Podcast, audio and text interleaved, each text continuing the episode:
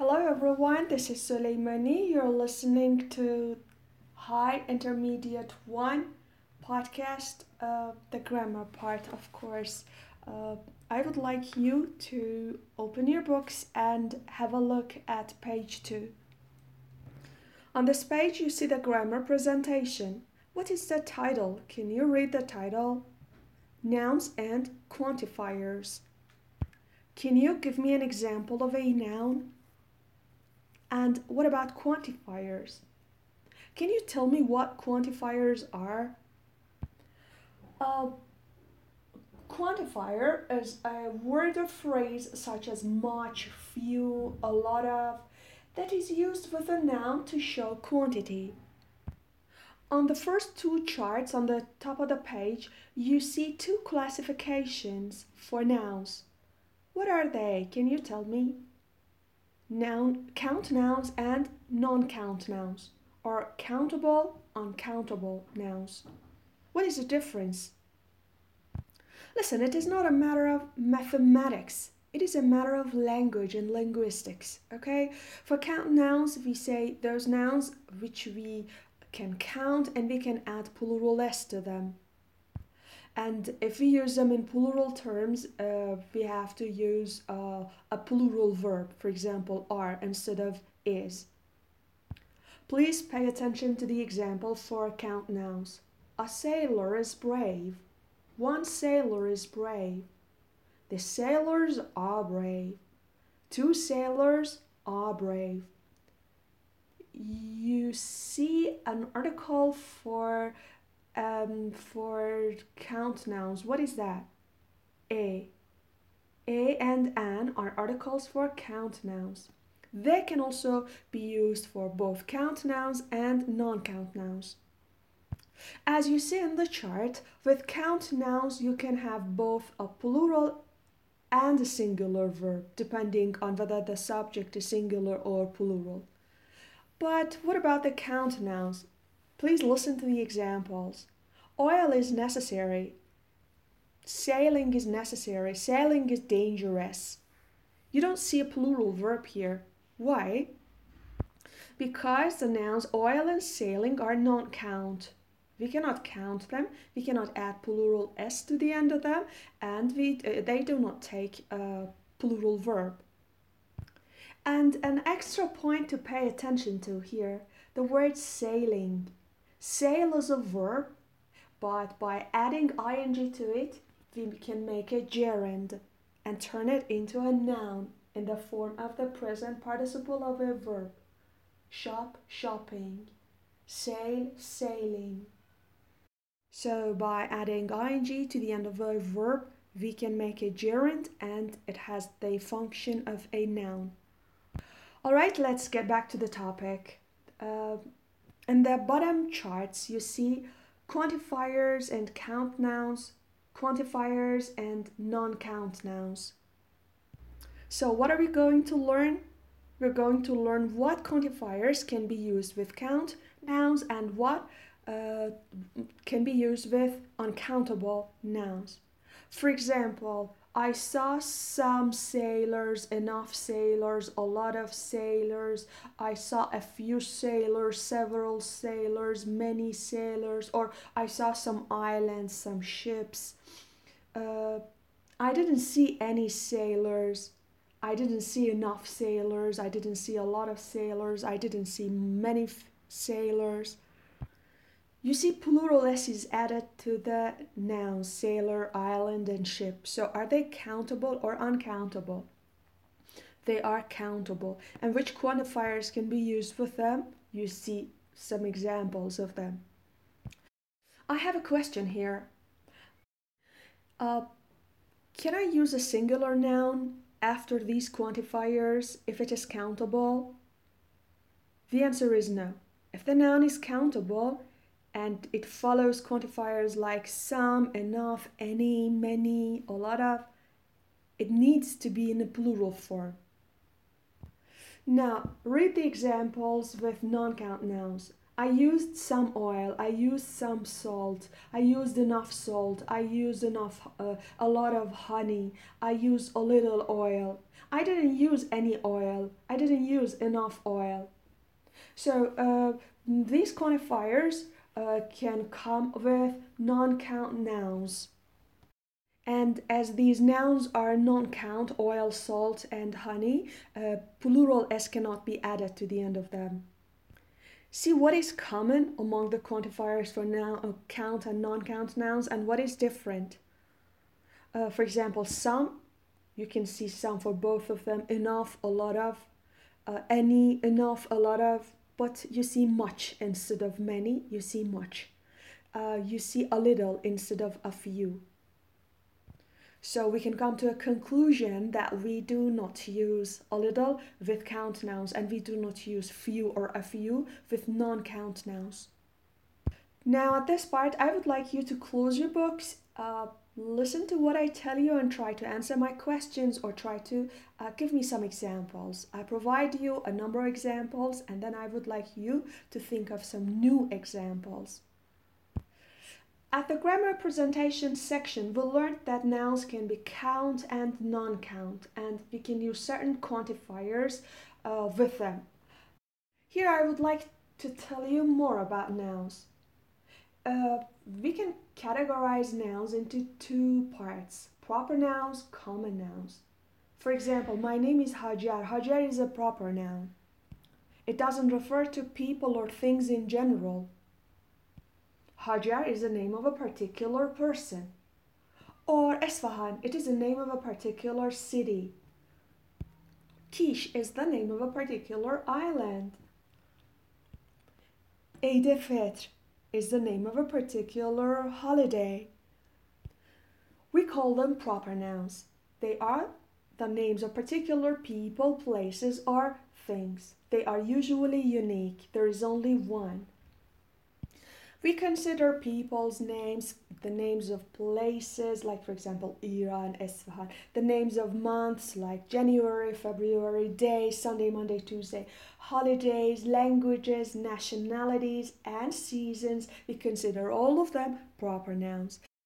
I would like you to give examples of proper nouns for people, places, months, days, holidays, languages, nationalities, and seasons. Think of examples, please. One point to remember about proper nouns is that we have to capitalize the first letter of them. My first name is Hajar. I capitalize the first H.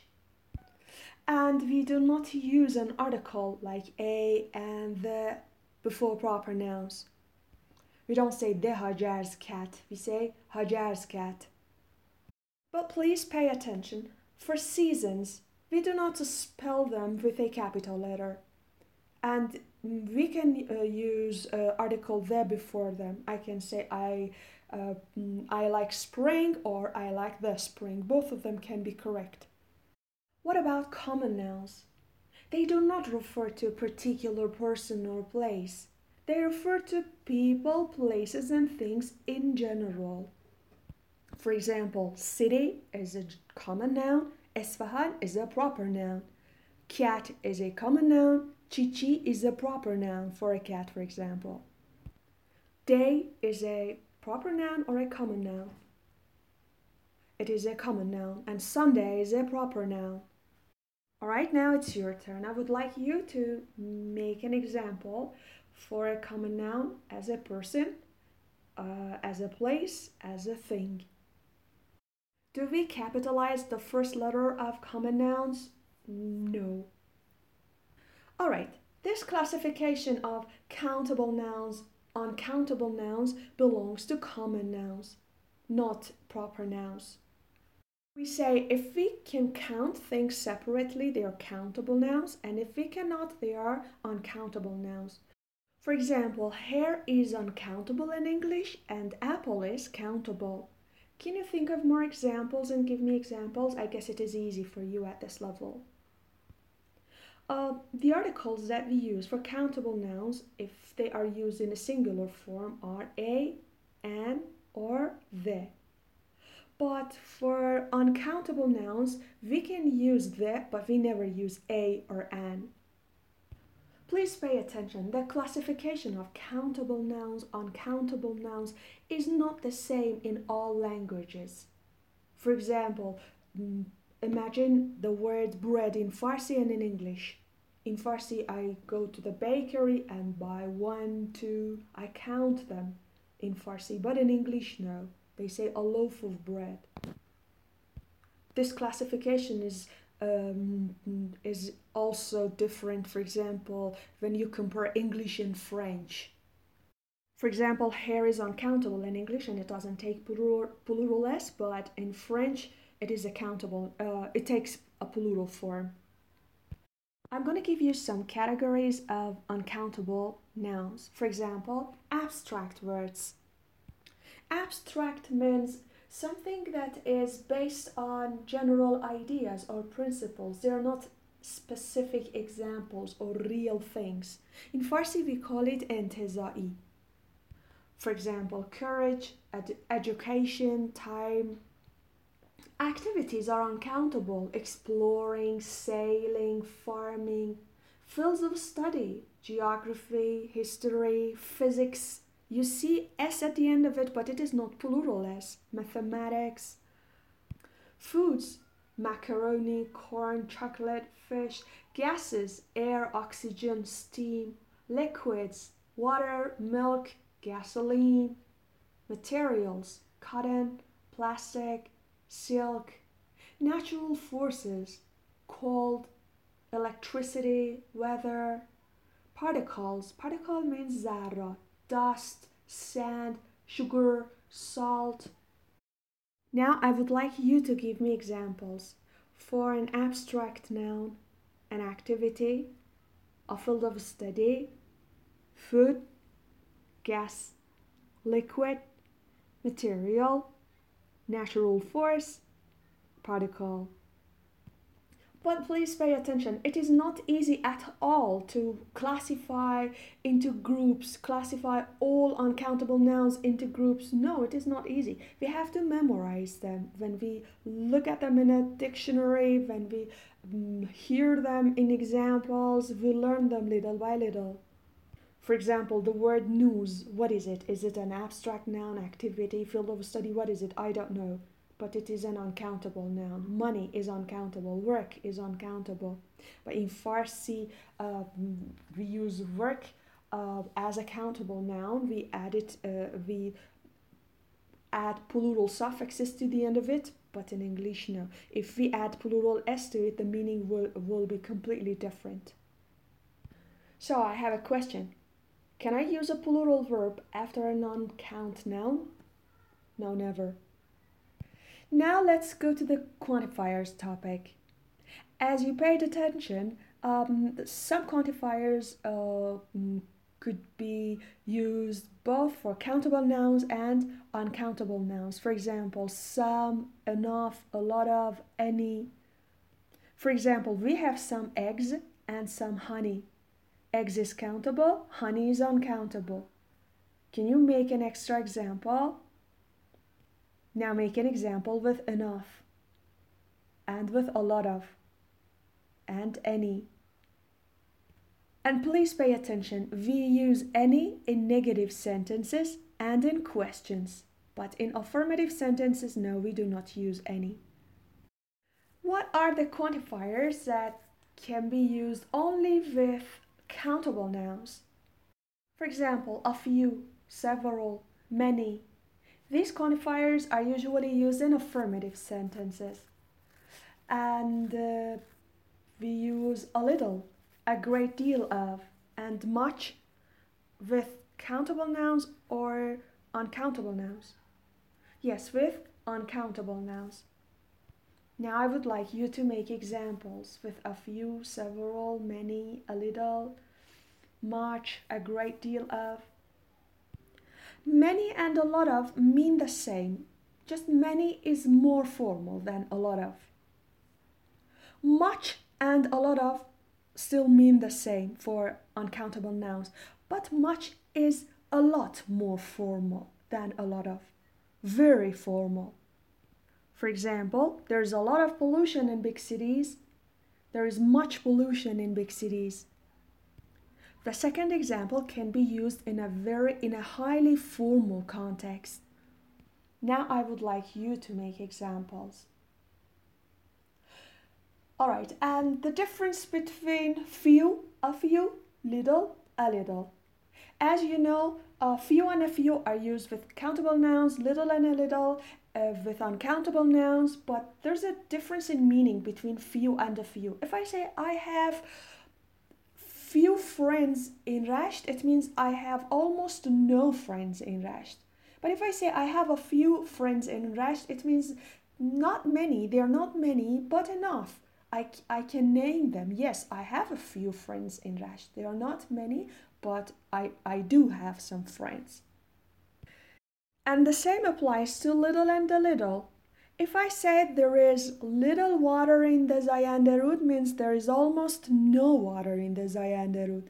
But if I say there is a little water in the Zayanderud, it means yes, there is water. I do see. I see water in the Zayanderud. It is not much, it is a little. So you understand.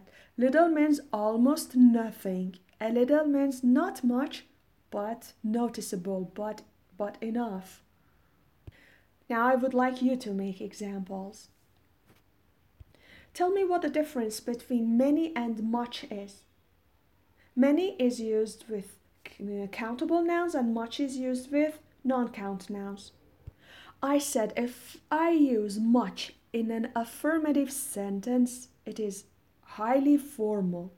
But in negative sentences, we can use both many and much in negative sentences. For example, there aren't many students in the class, or there isn't much water in the glass. With uh, in negative sentences, both of them are at equal levels, and much here is not very formal. No.